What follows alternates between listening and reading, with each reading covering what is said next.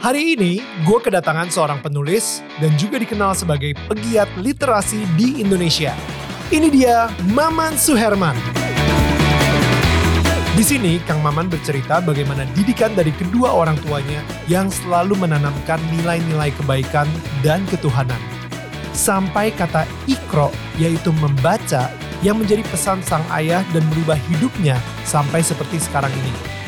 Di sini dia juga akan menceritakan bagaimana dia bisa ikhlas ketika ditinggal oleh sang ibunda di tahun 2020 yang lalu. Inilah dia kisah tetangga kita.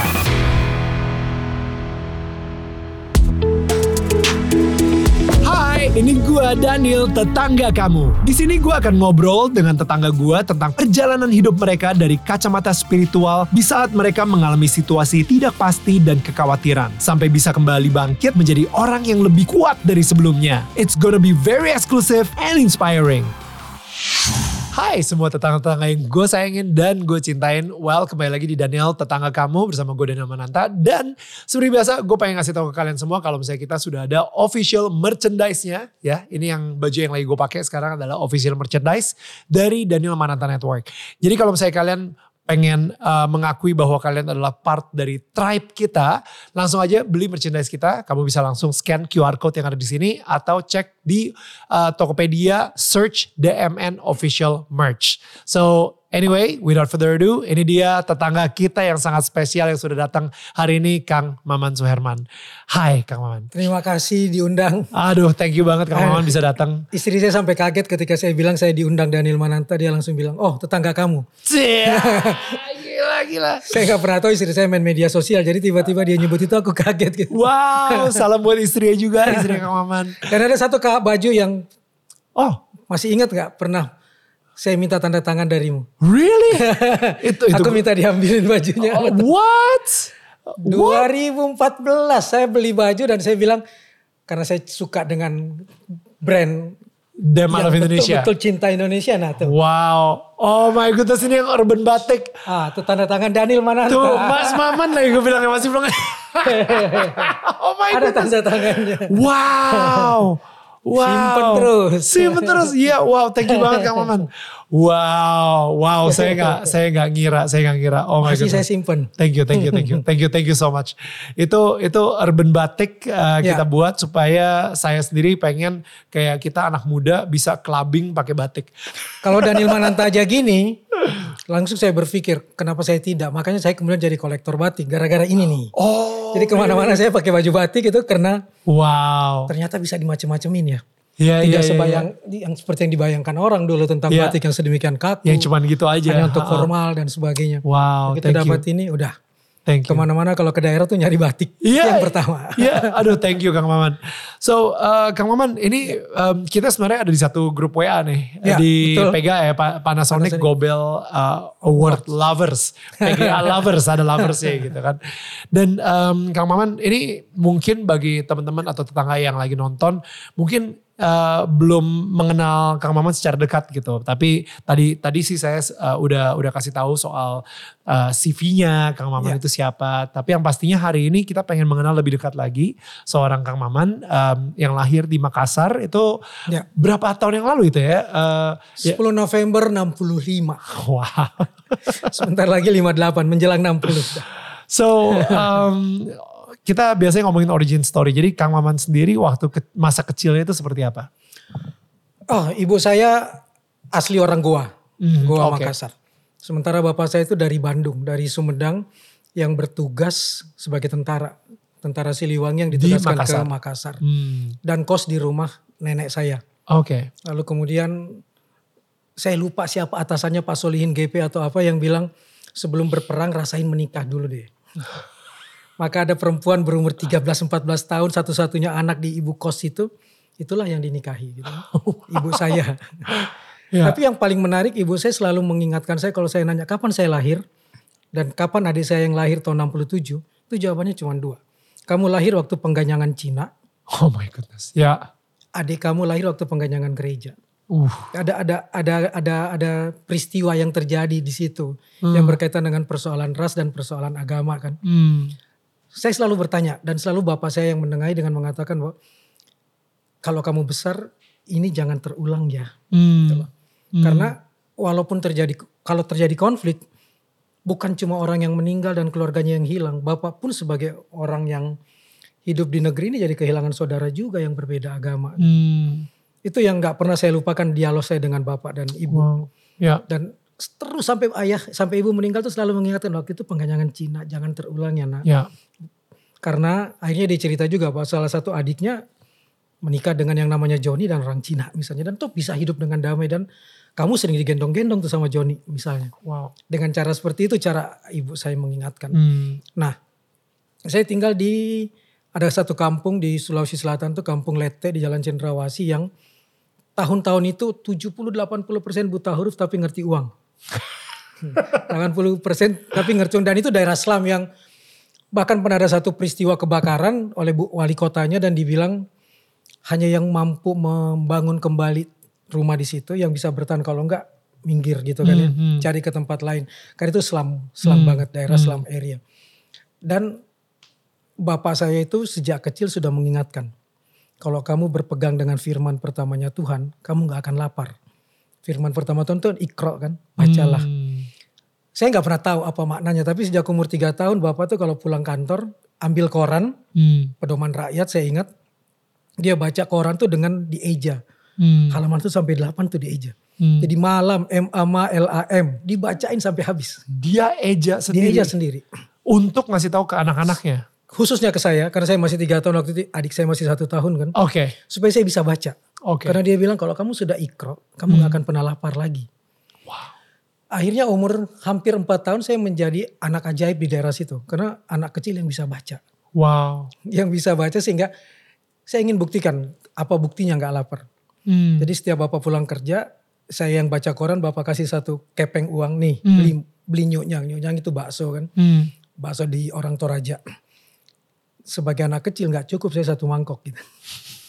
Gimana caranya menambah? Jadi kalau bapak ke kantor saya bawa koran ke belakang rumah ada pasar tradisional pasar Ya. rakyat. Sambil bawa kaleng kongguan Mhm. saya naik ke meja yang kosong lalu saya kukuruyuk dulu. Ayam jantan dari timur kan Sultan Hasanuddin sebagai orang Goa langsung saya bilang ada anak kecil mau baca koran. Hmm. jadi silakan bapak-bapak ibu-ibu jualan belanja yang yang seba- sebanyak-banyaknya saya bacain koran ya Wow.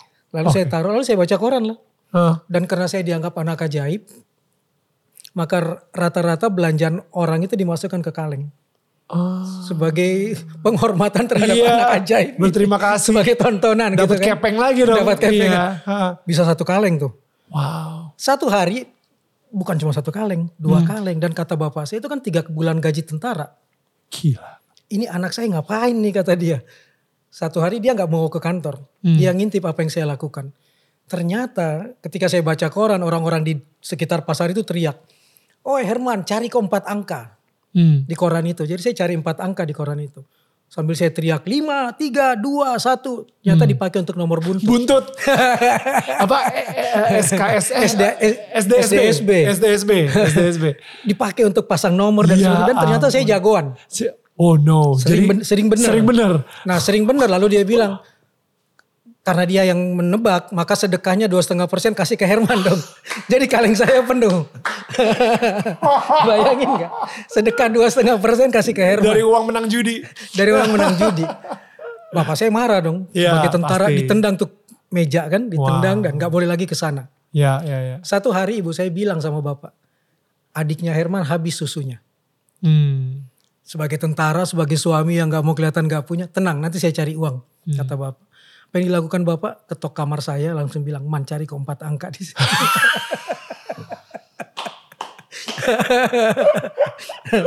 Lalu kami disuruh beli diam-diam kertasnya, sana beli, menang. Be- menang. Menang, tapi saya kan taruh kertas itu di bawah tempat tidur. Ya. Pagi-pagi ibu saya bersihkan tempat tidur Eh, dan menemukan itu. eh. Nah untuk pertama kali dalam sejarah saya melihat ada perang besar di rumah saya antara bapak dan ibu. dan ibu nggak pernah, bapak nggak pernah cerita tuh karena apa. Hmm. Nanti setelah bapak meninggal tahun 82 saya cerita, mama pernah nggak? Masih ingat nggak peristiwa ini? Ingat. Hmm. Bapakmu yang ngajarin agama dia juga yang pasang buntut.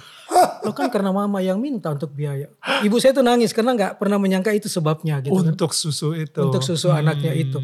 Tapi dari pengalaman-pengalaman itu saya jadi percaya bahwa betul ya kalau kita berpegang pada satu kalimat kecil aja dari perintah Tuhan, ikro, Iqra. bacalah, Hmm. kamu nggak akan pernah lapar. Dan itu yang saya bawa Ya. terus menerus. ya. Sehingga kelas 4 SD bapak belum gajian, saya jualan Hmm. es lilin Hmm. kalau istirahat kayak gitu. Lalu saya hasilnya saya belikan buku, Hmm. terus saya jual permen kojek. Zaman dulu tuh ada permen yang bulat itu kan. Hmm. Isinya 40, harganya 140, jual 5 perak jadi 200, dapat 40. Itu saya beli buku, saya beli buku. Oh wow. Sehingga saya nggak lagi tergantung pada bapak ketika sudah Ya. mulai sekolah kelas 4 SD karena bapak saya terlalu terlalu bersih, gajinya sebulan sekali aja udah Hmm. sebagai tentara walaupun dia yang memegang tiket untuk tentara-tentara Siliwangi yang mau pulang ke Bandung dan lain sebagainya. Hmm. Semuanya ada di rumah tuh, tapi tetap aja dia nggak mau nggak mau sentuh itu. Hmm. Bahkan kadang-kadang berantem dengan ibu karena kapal kan tidak setiap waktu tepat waktu. Kalau Hmm. ada gelombang tinggi dan telat dan lain sebagainya, tentara-tentara itu tidur di rumah, dikasih makan pula kan. Nah pada titik itu dia lupa tuh bahwa anaknya juga butuh makan dan lain Iya, sebagainya. Aduh, iya. Sehingga saya lah yang dipakai jualan. Hmm. Dan dari situlah saya kemudian percaya betul tentang kekuatan kekuatan ikro, kekuatan membaca itu. Karena bapak lah yang nanamin bahwa sekali lagi kalau kamu menjalankan perintah pertama Tuhan, kamu nggak akan pernah lapar lagi sampai kapan pun. Hmm. Dan itu yang saya jalanin ketika saya diterima di Universitas Indonesia tahun 84. Hmm. Ibu kaget kan. Man, selama bapakmu meninggal kamu tahu kan satu telur itu kita bagi berenam kan. Wow. Saya dengan lima adik gitu kan. ya. Sekarang kamu tiba-tiba diterima di Universitas Indonesia. Gila. Oke lah saya akan kasih enam bulan. Setelah itu saya lepas ya. Hmm. Saya bilang mak dikasih enam bulan itu udah makasih. Selama enam bulan saya akan cari cara. Tapi saya ingat bapak bilang. Kalau kamu ikro kamu nggak lapar. Hmm. Itulah yang saya lakukan. Kemudian sambil kuliah nulis. Kalau nggak punya duit tapi ingin tetap dapat bahan bacaan saya cari pedagang-pedagang lapakan koran. Saya bilang saya jaga koranmu ya. Hmm. Tapi saya boleh baca koran ya. Oh wow. Jadi ada orang saya layani kalau nggak orang saya baca koran. Hmm. Semua yang saya baca saya catat. Hmm. Saya kumpulkan, saya kirim jadi tulisan ke berbagai media. Ah. Dari situlah uang kuliah 40.500 satu semester. Biaya bulanan 50-60 ribu sebulan. Gila. itu ter, terhidupi bahkan dua adik saya diterima di IPB diterima di IKIP Bandung juga dari ikro itu dari menulis Ya. baca nulis baca nulis lalu kemudian sejak saat itulah saya percaya bapak boleh meninggal secara fisik tapi dia selalu ada dan kalau saya selesai nulis tuh ada senyuman yang muncul di bayangan saya tentang bapak yang Wow. dari kecil bisa mengeja delapan halaman dengan sabarnya untuk untuk Wow. anaknya gitu. Wow. Wow. Wow. wow. Ibu sendiri bisa membesarkan sorry, ada uh, uh, berarti uh, Kang Maman nih yang anak paling tua dan Ya. habis itu adik-adiknya Ada ada, empat adik. berapa? Empat adik, berarti berlima. ya? Selisih selisih dua tahun ya. Oke. Dan ibu tuh um, sebagai single mother saat itu ya, Ya. bisa sampai nyekolahin atau ngirim anak kuliah selama enam bulan aja itu menurut saya udah luar biasa sekali sih. luar biasa dan saya nggak pernah tahu bahwa ibu saya itu diam-diam mencari uang dengan melatih tenis misalnya Hmm. atau ngawal ngawal truk truk minyak dari Bandung ke Sumedang karena ketika ayah saya meninggal udah di Sumedang nih Hmm. episodenya tadinya bapak kan memberi harapan dapat jabatan bagus di Hmm. Jakarta taruh dulu anaknya di kampungnya nanti kalau sudah dapat rumah di Jakarta rumah jabatan atau apa kita pindah tapi Ya. ternyata dia meninggal di perjalanan kan Hmm. Nah ibu saya sendiri itu di Sumedang, anak tunggal, nggak pernah tahu daerah di situ. Hmm. Tapi saya bilang kita balik ke Makassar, tidak, makam bapakmu di sini. Saya ingin selalu bersama dia selamanya sampai ayah, sampai ibu juga meninggal. Nah dia diam-diam tuh cari duit dengan cara seperti itu, hidup dari pensiun atau dia ngawal, karena biasanya kan kencing di jalan tuh, mobil tangki minyak kan diambil orang di jalan. Ibu saya tuh pakai motor 45 kilo Bandung Sumedang itu ngawal, diam-diam bensin itu Hmm. hanya untuk dapat uang buat anaknya. Dan saya tahu umur 33 pakai baju tenis, bagaimana dia mengalami pelecehan seksual dan lain sebagainya misalnya. Hmm. Satu waktu saya pernah jalan habis jemput dia, lalu di perjalanan itu tiba-tiba ada yang teriak, janda genit lewat. Kaget dong ibu saya. Ibu, saya pura-pura nggak dengar karena saya juga rada penakut waktu itu. Hmm. Saya percepat motor, ibu saya bilang, kamu dengar? Enggak, putar. Kata ibu saya, putar. Oke. Kita hadapin orang itu. Saya menghina apa sama kamu, ngejek saya, janda genit dan lain sebagainya. Saya pernah ganggu siapa? Ya itu orang sambil mabuk-mabuk, sambil ketawa-ketawa cuman bilang, ya kamu, kamu kan memang janda. Hmm. Pakai rok tenis seperti itu pula gitu kan. ya. Hmm. Kan berarti janda genit. Wah ibu saya itu tenang sekali loh. Tiba-tiba ngajak berantem, ngajak duel sama orang itu. Bentar, bentar. Ngajak, ngajak berantem like literally Iya. tonjok-tonjokan pukul-pukulan. Ngajak, Tonjok-tonjokan. ayo. Ya. Ayo dan kemudian dia mengeluarkan badik orang Makassar itu kan bawa badik di mana? Badik dari baju, belakang dari BH-nya dan kemudian bilang kalau nanti kamu siap untuk bertarung lagi tangan kosong atau pakai badik tentuin tempatnya di mana. Langsung saya nanya, Mama gak punya rasa takut ya? Punya rasa takut, tapi kita yang harus melawan rasa takut itu. Dan kalau kamu dihina, kamu gak boleh lari begitu saja. Ini demi harga diri. Kayaknya dia ingin memberi pelajaran ke saya. Ya. Nah, selama seminggu saya kalau ke sekolah nggak berani tuh lewat tempat itu. Takut ketemu preman-preman ini kan. Saya lewat sawah. Ketahuan sama ibu saya. Itu tendangan taekwondo. Pakai kaki nampar itu kerasa di pipi saya dari ibu saya. Anak laki yang harus melindungi empat saudaranya seperti ini. Lewat di depannya. Wow. Lewat di depannya. Kalau kamu jalan dengan Tuhan dan kamu tidak merasa bersalah kamu ada di garis ini. Lewat saja. Itulah yang bikin saya kuat. Kalau bukan karena itu mungkin saya nggak Hmm. dan ibu saya buat saya laki banget dalam arti Ya. ini karena langsung datengin rumah keluarganya yang habis menghina itu ke orang tuanya untuk untuk ngingetin kan. Sampai pada satu titik saya saksinya kalau bapak yang tidak bisa mengingatin berarti bapak membolehkan saya duel dengan anak bapak. Gokil. nah, ketegaran seorang ibu yang buat saya dahsyat itulah yang membuat Hmm. saya kemudian merasa ringan ya ngadepin dunia kalau kita punya keyakinan tentang menegakkan kebenaran itu tetap berada di jalan Tuhan. Terus saya nggak ganggu orang selama ini, ibu saya nggak ganggu orang selama ini. Hmm. Hmm. Tapi dari situ juga lah saya kemudian mau apa kepikiran saya itu diwarnai oleh apa pun yang saya harus bikin coba deh basisnya ke ibu nih. Hmm. Ketika bikin skripsi di kriminologi pun saya harus cari kasus-kasus yang melibatkan perempuan sebagai korban. Ya.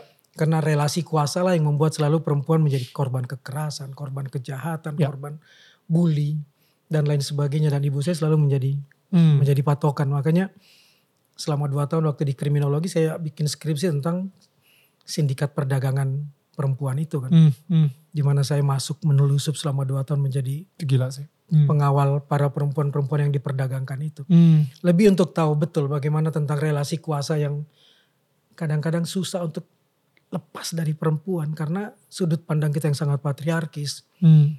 Perempuan tidak cuma dihina dan diperdagangkan oleh laki-laki tapi juga oleh sesamanya perempuan yang menggunakan relasi kuasa dan lain sebagainya. Ya. Jadi skripsi saya itu memang saya persembahkan untuk ibu tentang Hmm. sosok-sosok perempuan yang kuat menghadapi kehidupan ini. Hmm. Saya lebih lebih ringan sebagai laki-laki menghadapi dunia daripada Perempuan. perempuan daripada apa yang dihadapin oleh ibu saya, apa yang dihadapin oleh perempuan-perempuan di mana pun kan. Ya.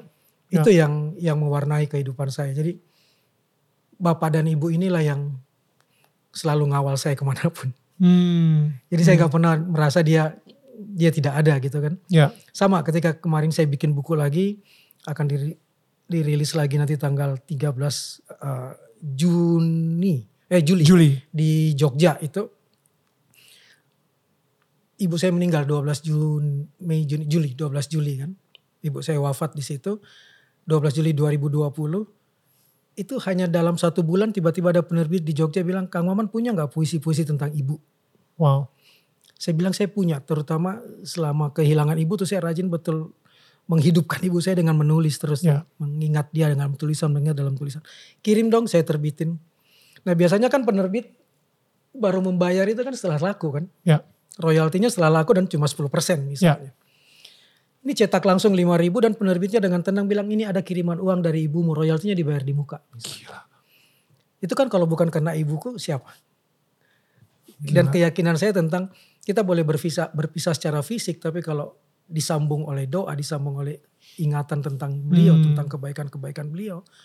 Setiap saya ke ATM untuk ngambil uang itu yang saya bayangkan wajah ibu saya misalnya. Hmm. Lalu kemudian ibu saya bilang, kan selama ini setiap bulan kamu ngirim ke ibu segini ya. Boleh nggak itu tetap menjadi haknya ibu dan kamu bagikan ke siapa pun. itu Oke. hadir di dalam mimpi sehingga itu yang saya jalankan selama ini dan misalnya pun saya memberikan donasi secara online dan sebagainya selalu atas nama ibu karena memang buat saya itu Itu haknya ibu. Itu ibu. Masih sampai hari ini. sampai hari Hmm. ini itu yang dia lakukan jadi nggak pernah pakai nama saya karena buat saya itu yang selalu ingin dia sampaikan tentang saya masih punya kan yang kamu kirim setiap bulan Wow. kamu bagi kamu bagi ke mana-mana sementara dalam agama saya dalam Islam salah satu yang bikin panjang rezeki itu kan sedekah subuh Artinya apa bersedekah di tengah malam itu menjelang pagi itu bagus gitu kan. Oh. Nah kita dibantu betul dengan kondisi hari ini ada online online Iya. untuk donasi kan. Harusnya kalau zaman dulu itu seperti apa sedekah subuh? Mereka biasanya datang habis sholat subuh memasukkan ke celengan dan lain sebagainya. gitu Oke, kan. oke. Nah sekarang saya begitu bangun buka media ini, saya beruntung ada media sosial gitu kan. Hmm. Tiba-tiba ada kitabisa.com, ada apa, ada apa yang Hmm. kemudian memperlihatkan orang-orang yang butuh. Udah Hmm. tinggal klik, Hmm. masukkan nama ibu, masukkan berapa donasinya, jalan kayak gitu. Wow. Jadi antara kalau saya sekarang ingin bilang bahwa ketika pandemi kok kurang bayar pajak saya paling gede ya selama saya hidup ya. Terbalik kan kondisinya kan. Di pandemi nggak ada kerjaan tapi saya malah tagihan pajaknya lebih banyak. Ya. Itu karena antara antara sholat tahajud dengan sholat duha pagi itulah yang membuat rezeki saya bagus. Wow. Jadi saya selalu percaya dengan Al-Baqarah 261 kalau nggak salah yang selalu bilang bahwa kalau kamu mengjal, mem- apa, berjualan, memberikan sesuatu di jalan Tuhan, Mhm. maka itu kan seperti kamu tanam satu, tumbuh 10 Hmm. tangkai dan setiap tangkai ada 100 butir gitu. Wow. Ya, ya. Jadi apalah artinya saya ngasih setiap malam 100 ribu. Hmm. Walaupun saya tidak berpikir akan lahir 700 kali lipat, 700 No. kali lipat itu nggak ada dalam bayangan saya. Betul. Tapi fakta membuktikan selama pandemi Hmm. nggak ada pekerjaan, kita sebagai penulis, sebagai pembicara ke mana-mana kan stop semua tuh. Ya. Tapi pada tahun 2020 lah 9 buku saya lahir. Gila. Ya. 9 buku saya lahir yang lagi-lagi mengingatkan tuh kalau kamu ikro dan kamu tulis kembali, Hmm. Kamu gak akan pernah miskin. Hmm. Ada ketakutan, ada saya nggak bisa menulis, saya nggak bisa keliling Indonesia pada saat itu kan. nggak bisa jadi pembicara, nggak bisa ngisi acara, nggak bisa jadi moderator, nggak tahu mau ngapain. Betul. Tapi malah dari 9 buku itu loh. Gila. Dan salah satunya Ray itu Hmm. di tahun 2023 ini aja baru 6 bulan sudah 17 kali cetak ulang. Come on. Misalnya karena itu. Ya. Dan saya percaya betul dengan kekuatan doa di antara tahajud dan duha itu dan sholat Hmm. pagi itu. Tahajud dan doa Dan duha berarti tahajud itu sholat jelang subuh. kan? subuh. Iya, itu jam satu pagi biasanya kan. Jam 1 jam 2 pokoknya habis bangun tidur, ter, Mhm. habis tertidur gitu kan. Hmm. Di Itu situ tahajud dan iya. habis itu subuh jam 4 pagi. subuh jam jam- 4 jam iya. setengah 5 Mhm. bangun pagi mandi sholat duha sebelum kemudian nanti kita beraktivitas keluar. gitu. Hmm. Dua inilah kalau orang nanya kok lu bisa tenang-tenang hidup. Saya nggak tahu. Saya cuma pegang pada Tuhan bahwa di antara dua inilah sebenarnya tempat paling asik untuk berdialog dengan dengan Tuhan. Itu ibaratnya kalau siang macetnya nggak ketulungan, Hmm. tapi ketika tengah malam itu hening, saya seperti berhubungan langsung tuh. Ya, ya, Saya seperti berhubungan langsung betul dengan dengan yang di atas gitu kan. ya. Saluran langsung jarak jauhnya itu Wifi-nya lebih kenceng. lebih kencang langsung terbuka gitu kan. Dan banyak betul keajaiban-keajaiban yang saya temui kan. Wow. Dan itu yang bikin terserah deh lu mau bilang gua kampungan masih berpegang pada keyakinan tapi gua akan melakukan itu terus menerus Of course. karena semua keajaiban-keajaiban yang Yang udah dirasain karena Udah itu saya pengalamannya Kang Maman sendiri. tadi Gak ada. saya bilang ayah saya meninggal tahun berapa 82 15 Ya. Januari kan Hmm. 91 atas berkah yang juga nggak pernah saya bayangkan tiba-tiba majalah yang saya pegang di kelompok Kompas laris Hmm. lalu kemudian Pak Yakob Utama yang Hmm. notabene Katolik Mhm. menanyakan Hmm. Kang Maman ingin hadiah apa Mhm. saya bilang hadiahnya untuk orang Islam itu apa sih Pak kalau bukan naik haji Hmm. berangkat haji langsung Hmm. seorang Yakob Utama tuh Gila. waktunya mepet Hmm. diurusin semuanya sampai bisa berangkat Wow. diurusin dan dia bilang jangan cuma naik haji kamu juga meliput sehingga hari-harimu di sana adalah uang dinas luar negeri Hmm. rezeki banget kan makanya saya selalu diajak Haji Abidin haji atas biaya dinas gitu atau Haji Abu Bakar atas budi baik kantor gitu Abidin sama Abu Bakar. Oke. itu oke. tahun 91 Oke. lalu saya ketemulah dua orang yang saya anggap guru saya Kiai Haji Zainuddin MZ dan Abdurrahman Wahid Hmm. Gus Dur Pak Gus Dur? Hmm. Saya itu kan karena wartawan kebiasaan nanya semua saya tanya. Hmm. Kenapa kita sa'i harus lari-lari dari Safa dan Marwa. Hmm. Bahkan istri Rasul yang melahirkan Rasul untuk mendapatkan minuman pun nggak turun dari langit. Hmm. Tetap dengan penuh perjuangan dia berlari antara Safa dan Marwa. Hmm. Hmm. Nggak ada yang gratis man. Kira-kira kayak gitu. Right. Tapi kalau kamu punya keyakinan pasti akan terwujud. Ya. Sampai sekarang tuh sumur Samsam nggak pernah putus-putus gitu kan. Ya. Itu misalnya. Lalu apa gunanya wukuf di Arafah?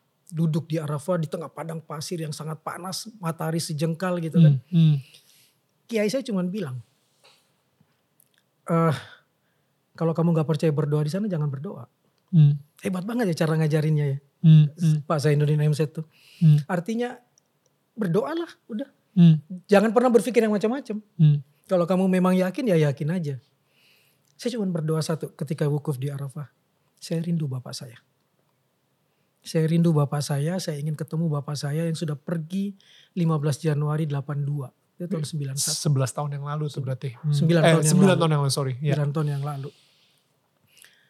Tiba-tiba ada orang jalan pakai baju baju Hmm. baju baju apa? Haji atau baju haji, gitu. ya Hmm. baju ihram itu datang mengusap kepala dan mengatakan terima kasih kamu doakan saya. What? Dan itu bapak saya. Ini saya merinding barusan. Dan sorry. itu bapak saya. Saya jatuh pingsan.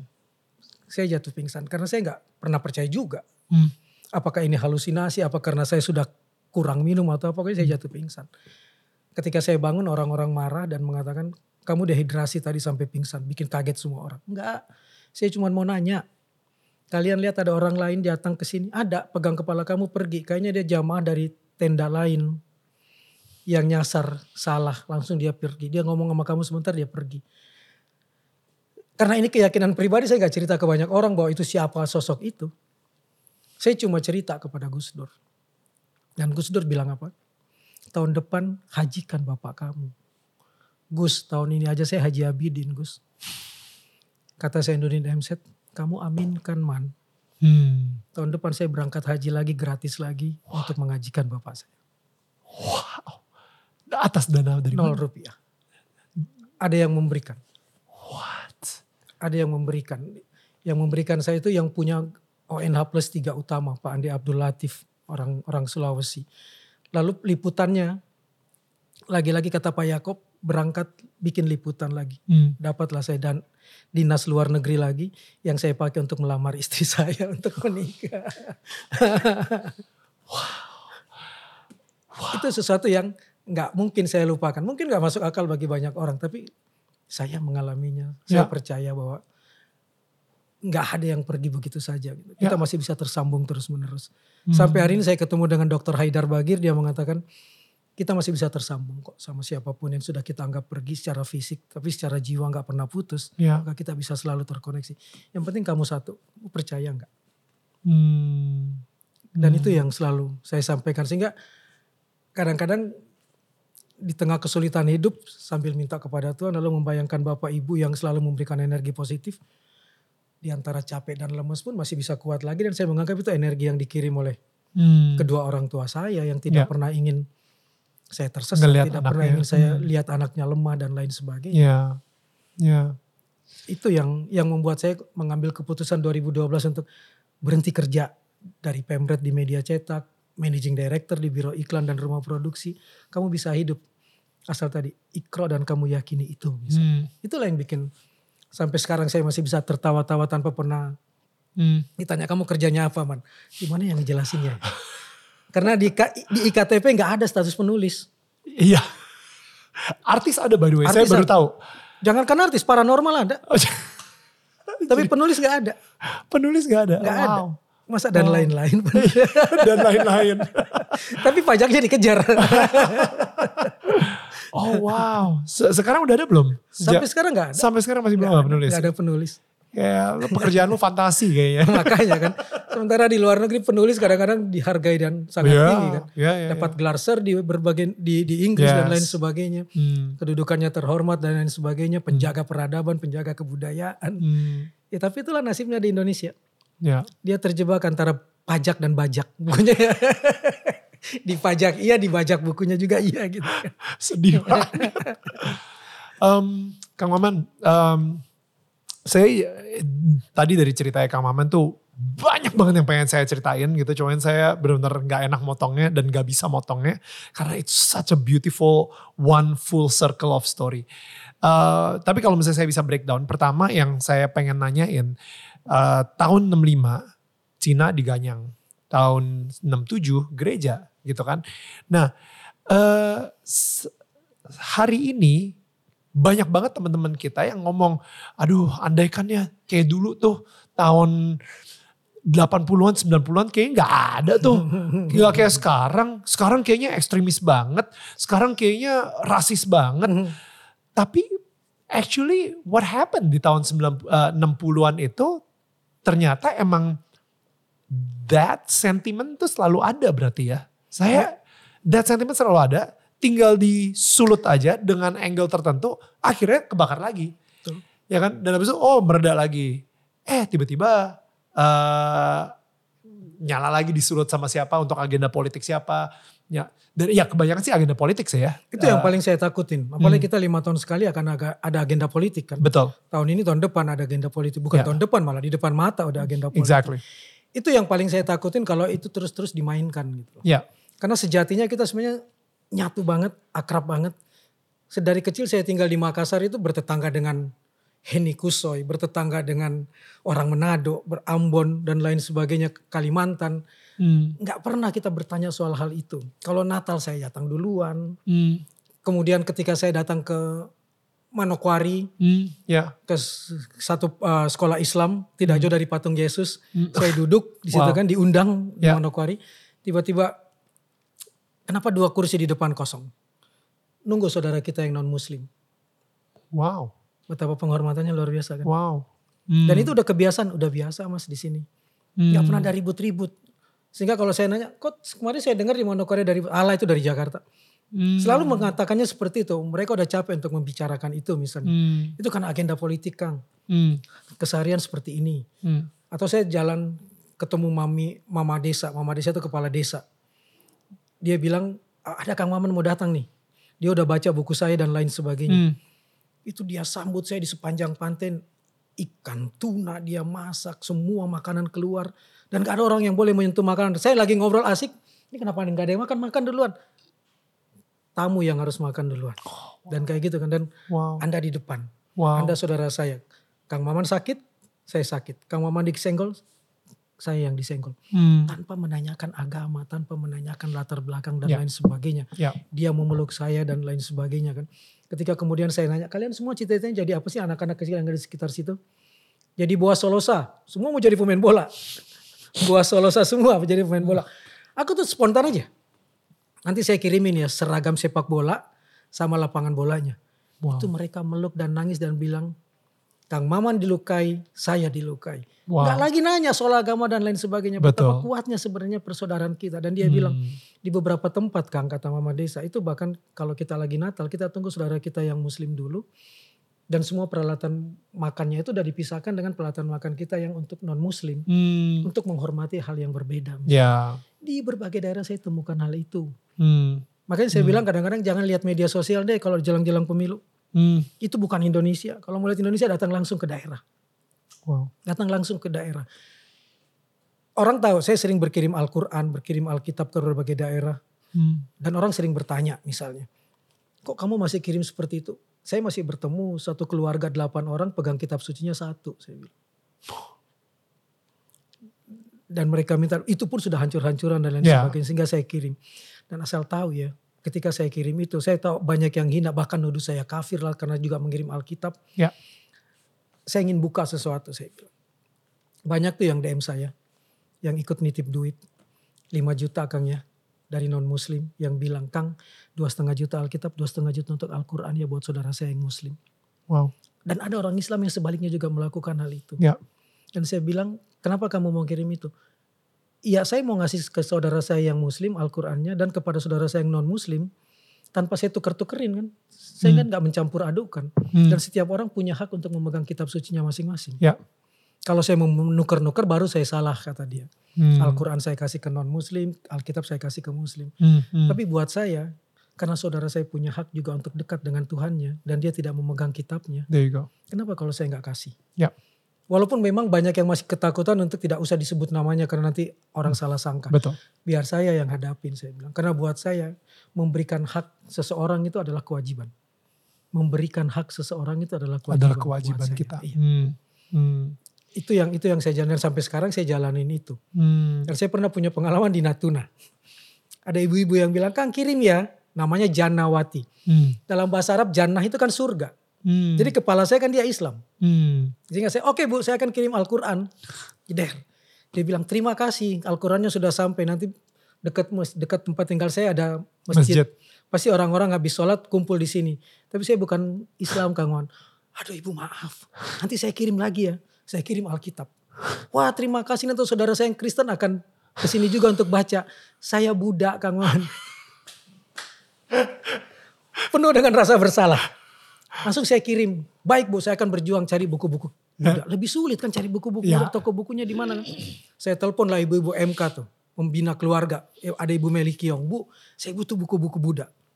Ibu inilah yang dulu mengumpulkan uang kembalian receh. Hmm. Yang dikumpulkan lalu kami bisa beli perahu kecil untuk mengantar buku di Sulawesi Barat. Wow. Tanpa bertanya itu di sana siapa agamanya. Hmm. Ibu-ibu pensiunan, ibu-ibu tua Wow. yang belanja kumpulin itu nitip ke saya dan kita bikin perahu di Sulawesi Barat salah satunya. Hmm. Begitu saya bilang buku Buddha, wah dalam sekejap. Di rumah saya ada 4 8 ada 8 kartun buku Buddha kan. Sebagian saya kirim ke Ibu Jana tuh. Ya. Oh dia nangis, dia bikin video. Saya tadi lihat lagi di Facebook saya. Ada satu buku tebal sekali tentang karma. Dia bilang waktu kecil saya berjalan-jalan kesempatan ke Jawa. Dan ke tempat ibadah kami di sana. Ada buku dalam kaca yang saya ingin sentuh. Tapi saya nggak bisa sentuh karena yang pegang kuncinya udah pulang. Dan saya berdoa pada Tuhan.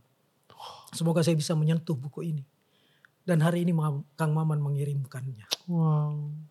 Ya. Kang Maman mengirimkan. Padahal itu pun buku pemberian orang. Ya. Dan ketika dia lagi memamerkan ini tiba-tiba ada amplop jatuh. Saya nggak tahu amplop itu punya siapa. Dan dia buka ada uang. Makasih juga THR-nya kan. itu bukan uang saya, saya nggak tahu dari mana ibu.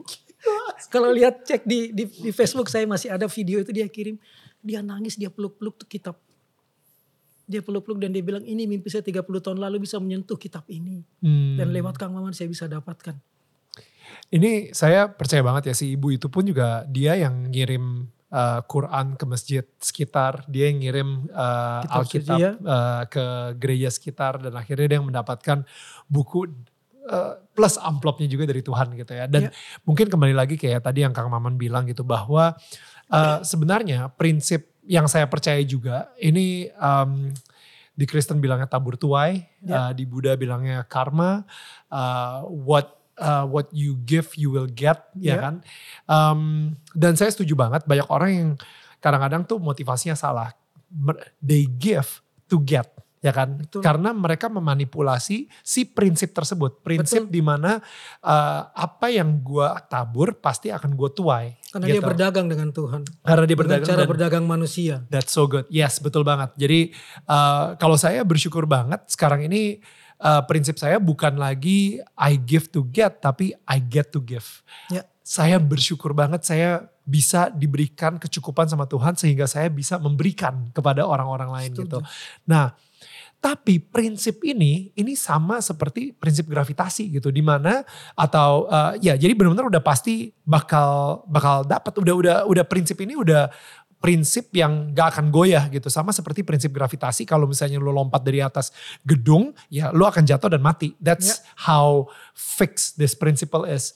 Di mana ketika kita menanam sebuah benih apakah itu benih kebaikan atau ataukah itu benih kejahatan itu akan tumbuh seperti pohon dan pohon itu akan berbuah, buahnya itu akan ada banyak bijinya lagi, pohonnya itu akan banyak buahnya juga dan itu berkali-kali lipat Setuju. benih kebaikan atau benih uh, keburukan gitu kan. Dan luar biasanya Tuhan kamu nanam benihnya di Jakarta, tumbuhnya bukan di Jakarta. Hmm.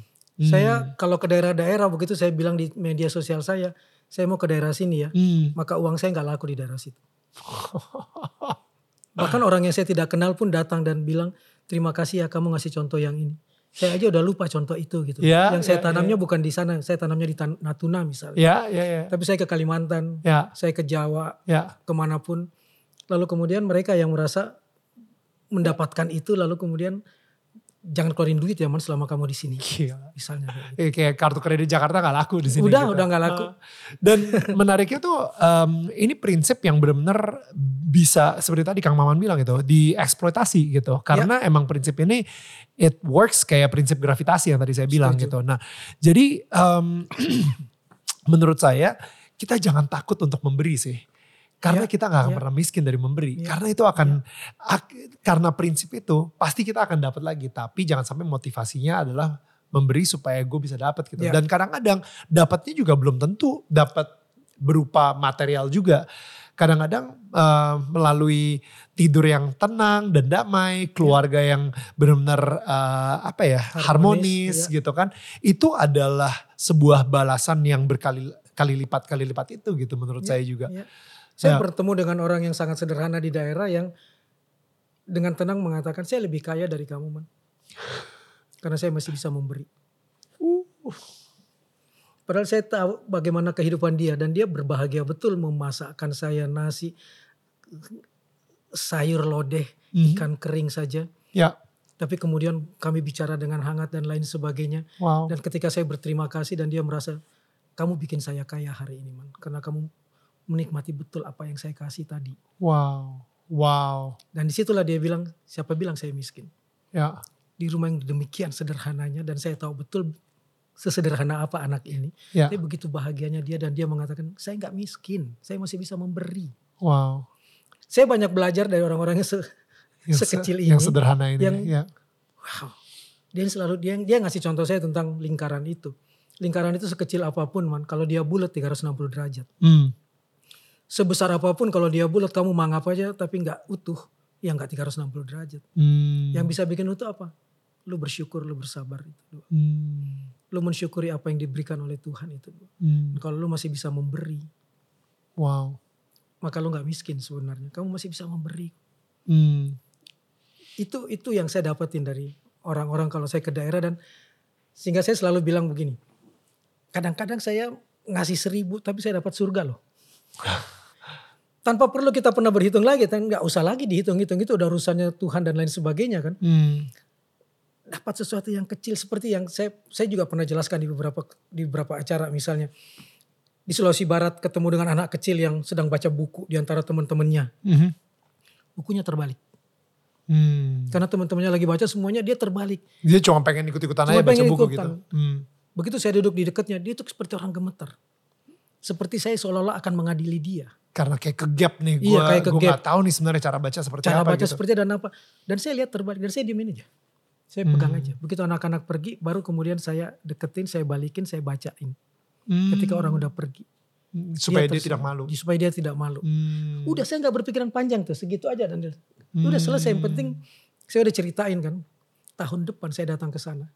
Seorang anak kecil mengejar saya, memeluk saya, Anak yang itu. Mm-mm, memeluk kaki saya dan mengatakan, masih ingat saya om? Hmm. Saya lupa. Saya dulu yang om bacain buku yang terbalik. Kalau om waktu itu hina saya, saya nggak akan belajar. Tapi karena om ngajarin saya waktu itu, ketika orang sudah tidak ada, saya berjanji. Kalau om ke sini lagi, saya udah bisa baca. Anak itu umur 12 tahun waktu itu. Wow. Dan dia kemudian baca di depan saya. Sambil memeluk saya.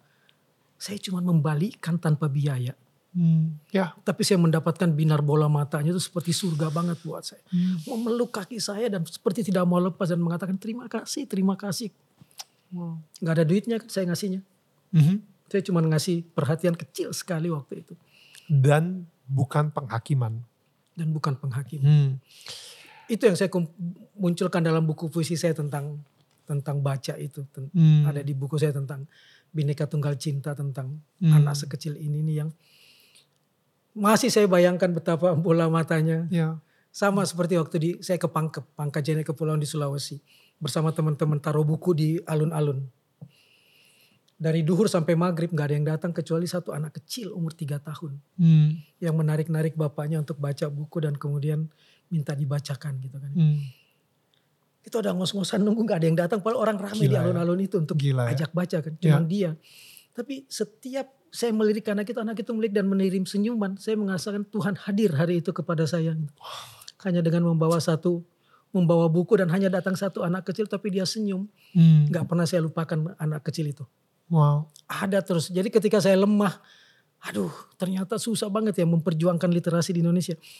Tapi muncul bayangan anak kecil itu tersenyum, Ya. Kuat lagi. udah Hmm. kuat lagi. Ya. Yang saya nggak tahu anak itu di mana aja hari ini, tapi buat saya dia berkah. Ya. Berkah yang bikin saya jadi kuat dan nggak boleh berhenti dalam gerakan ini. Saya baru aja um, dengar sebuah cerita uh, tentang seorang pendeta kalau nggak salah dia di Afrika oh, orang hitam gitu ya dan ini powerful banget. Dia kalau misalnya ngomong itu bisa ribuan bahkan mungkin puluhan ribu orang datang hanya untuk mendengar si orang ini ngomong gitu. Powerful banget banyak yang uh, hidupnya terselamatkan banyak yang um, jadi percaya sama Tuhan gara-gara uh, khotbahnya dia dan lain-lain gitu kan. Dan akhirnya di interview sama I don't know CN, CNN, CNBC, I don't know ya. Jadi salah satu media gitulah. Dia nanya, ini ceritanya gimana sih? Eh, kok lu bisa hebat gini sampai eh, mengundang orang begitu banyak gitu? Bagaimana cara lu bisa ketemu dengan Tuhan gitu pada saat itu? Eh, jadi saat itu ada seorang misionaris dari Amerika atau dari Inggris saya juga nggak tahu, Em, orang putih datang ke Afrika, keliling-keliling dan itu berusaha menyebarkan eh, tentang Yesus gitu ya di Afrika gitu. Nah, karena dia orang bahasa Inggris dan lain-lain, dia perlu penerjemah. Adalah anak kecil penerjemah umur 10 tahun, 12 tahun gitu kan yang keliling sama dia untuk nemenin menerjemah.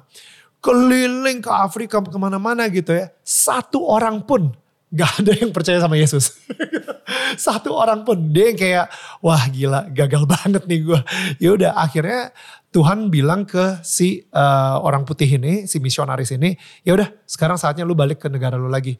Oke, dia balik dan dia ngerasa kayak mungkin saat itu dia ngerasa sebagai orang gagal ya karena satu orang pun nggak ada nggak ada yang eh, apa percaya sama Yesus gitu gara-gara di Afrika gara-gara dia.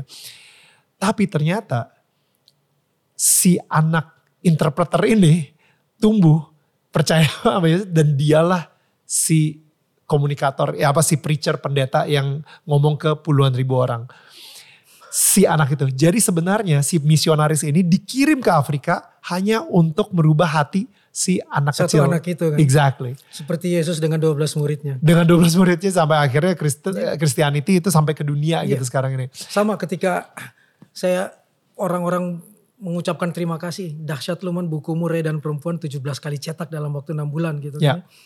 Lalu saya merasa aduh nggak ada gunanya ternyata karena itu kan nasihat dari narasumber saya yang terbunuh ketika saya bikin skripsi ini dan dia cuma ingin bilang mudah-mudahan kalau skripsi ini kamu bukukan tidak ada lagi perempuan yang bernasib seperti saya wow diperdagangkan dan terbunuh. Jadi Hmm. jangan biarkan cuma jadi skripsi tapi ayo man sebarkan ke publik. Hmm. Dan saya berjuang puluhan tahun akhirnya jadilah novel itu kan dari skripsi ke novel gitu. ya Mendengar hal itu saya juga langsung apa gunanya 17 kali cetak kalau kemudian angka kekerasan seksual di Indonesia itu tidak berkurang. Ketika saya bikin skripsi setiap lima jam satu perempuan menjadi korban kekerasan di tahun 80-an. Hari ini kita ngobrol dua jam di sini sama Daniel ada tiga perempuan mengalami kekerasan. No. 35 dalam 24 jam saya bilang. Hmm. Ini buku seperti nggak ada apa-apanya. Hmm. Sehingga saya bilang saya berhentilah nulis tentang kekerasan ini. Ya. Saya udah frustrasi. Teman dari Jogja denger. Teman bilang kamu dengar nggak cerita burung kecil ketika mendengar Ibrahim dibakar. Hmm.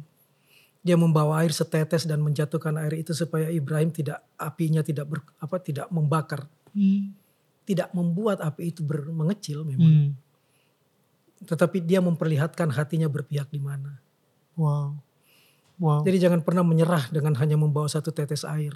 Hmm. Karena bukan nggak mungkin suatu saat lahir pendoa yang satu orang itu. Betul. Yang kemudian ternyata bisa mengumpulkan lebih banyak. Betul. Seperti kita menanam hal yang kecil-kecil kan. Kita tidak tahu nanti yang mana yang kemudian memberikan buah yang lebih besar. Berbuat aja. Mhm. Berbuat aja tanpa punya pretensi macam-macam kayak gitu. Betul. Dan yang penting adalah nurut sama apa yang Tuhan suruh. Ya. Jadi kemungkinan besar awal ada kemungkinan di mata dunia lu kalah. Ya. Tapi di mata Tuhan lu menang. Iya. Karena lu baru aja melakukan sebuah tujuan yang Tuhan emang suruh lu untuk lakuin gitu. Ya. You know, uh, ya dunia kadang-kadang tuh bisa bilang karena kan it's a numbers game, it's Betul. the data game gitu. Semua berdasarkan data. Exactly. Yang viral yang rame gitu. kan. Itu dia. itu teman saya tiba-tiba ngingetin lu berhenti. Hmm. Gua nggak mau berteman dengan lu lagi. Lu ingat cerita burung itu? Dia langsung nguatin lagi saya gitu kan. Wow. Jadi berbahagianya kita kalau kita berbuat satu yang kecil itu banyak sekali orang baik sebenarnya di sekeliling kita yang kemudian melingkupi kita dan kemudian saling mengingatkan. Ya, ya. Dan di sinilah sebenarnya kekuatan kekuatan kehidupan ya. Hmm. Kalau kita nggak saling mengingatkan siapa lagi gitu loh yang saling Exactly. mengingatkan. Exactly. Sehingga ketika tadi pagi pun mau berangkat ke tetangga kamu dan istri saya bilang pergi itu kaget juga saya. kaget juga saya karena saya nggak pernah tahu dia nonton dia nonton dirimu. kamu. Iya kan. saya tahu karena saya di jalan sering nonton kan tapi Ah. Istri saya, anak saya yang Wow. tidak segaul saya tiba-tiba mengatakan ya udah sana pergi gitu kan. Buat saya itu Wow. luar biasa. Ya. Dirimu kan nggak kenal istriku misalnya kan, nggak kenal anak-anakku misalnya. Hmm. Tapi kemudian dia mengenal Hmm. siapa yang menyampaikan pesan-pesan ini. Wow. Sama dengan yang selalu mengingatkan saya di media sosial tentang tentang gerakan literasi dan lain Ya. sebagainya. Terus berita di pagi saya bilang, Pak Jokowi ayo dong siap tanggal 17 kirim buku gratis lagi ke Indo- seluruh Indonesia nih. Hmm. Itu sederhana kok kecil tapi itu dampaknya ke berbagai daerah luar Betul. biasa misalnya. Betul. Banyak orang-orang yang kemudian terpantik lagi untuk mengatakan, ya ayo dong Pak di akhir legasi Bapak ini lakukan Hmm. lagi.